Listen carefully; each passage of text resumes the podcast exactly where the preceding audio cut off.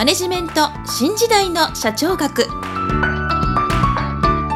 こんにちは。中小企業診断士の六角です。今回はマネジメント新時代の社長学の第4回をお届けいたします。今回からいよいよ本編に移りますが本編の第1回として今回は会社の基本的な仕組みについてお話ししたいと思います。リスナーの方でもし私の著書図解でわかる経営の基本一番最初に読む本をお持ちの方は第1章第1節12ページをご覧いただきながらお聞きいただければと思います。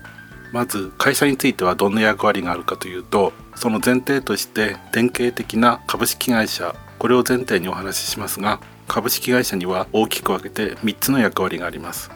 1つは意思決定を行う役割です。これは株主総会や取締役会または取締役などが意思決定を行う役割を担っています。次に経営を担う役割。これは社長や取締役幹部社員などがこの役割を担っています。そして3つ目は事業を担う役割でこれは工場店舗営業部。すなわちラインにあたる部分。これらが事業を担う役割を持っています。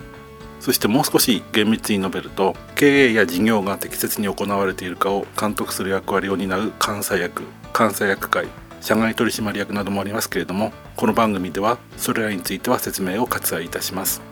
そして今回は主に意思決定を行う役割である株主総会取締役会などについてお話ししたいと思います。まず株主総会というのは会社に出資をした人たちすなわち株主で構成される機関です。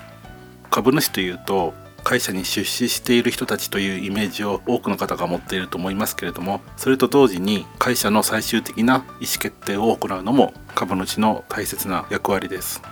ではどうして株主が会社の最終的な意思決定を行うかというとそれは株主は出資という義務に対して配当金を受け取ったりまたは株式の価値を上げて株主の資産を増やす機会を得ているわけです。ですから株主というのは会社の最終的な意思決定を行う権利を持っているということになります。では具体的に株主総会でどういったことを決めるのかというと一つは長期的な会社の運営方針定款などの会社の規則の承認や変更会社の決算の承認経営者である取締役監査役などの選任などを行います。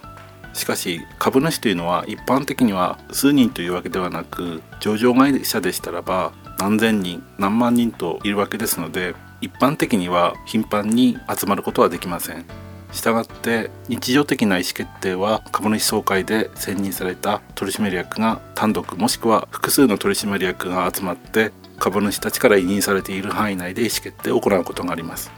会社によっては機関として取締役会を設置していない会社もありますのでそういった場合は取締役が単独で意思決定を行うことになりますがこの本では取締役会が設置されている会社を前提にお話を進めていきます。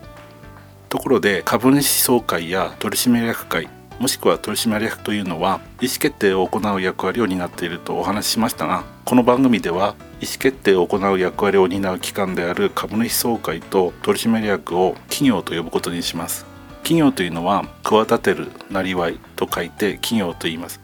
この企業は一般的にも使われておりまして大企業中小企業などと言われていますけれどもその企業を言います。ただ企業というのは文字からも分かる通りなりわいを企てるという文字が使われていますのでこの番組では企業の意味を狭い意味の会社の中での意思決定を行う役割を担っている機関を指すという意味で使っていきますのでその点をご注意いただきたいと思います。それではここで一旦第4回を終わりにしたいと思います。今回は会社には3つの役割すなわち意思決定を行う役割経営を担う役割事業を担う役割があるということと意思決定を行う役割は株主総会取締役会などがありそしてこれらの意思決定を行う役割を担う機関をこの番組では企業と呼ぶことにしますということについてお話しいたしました。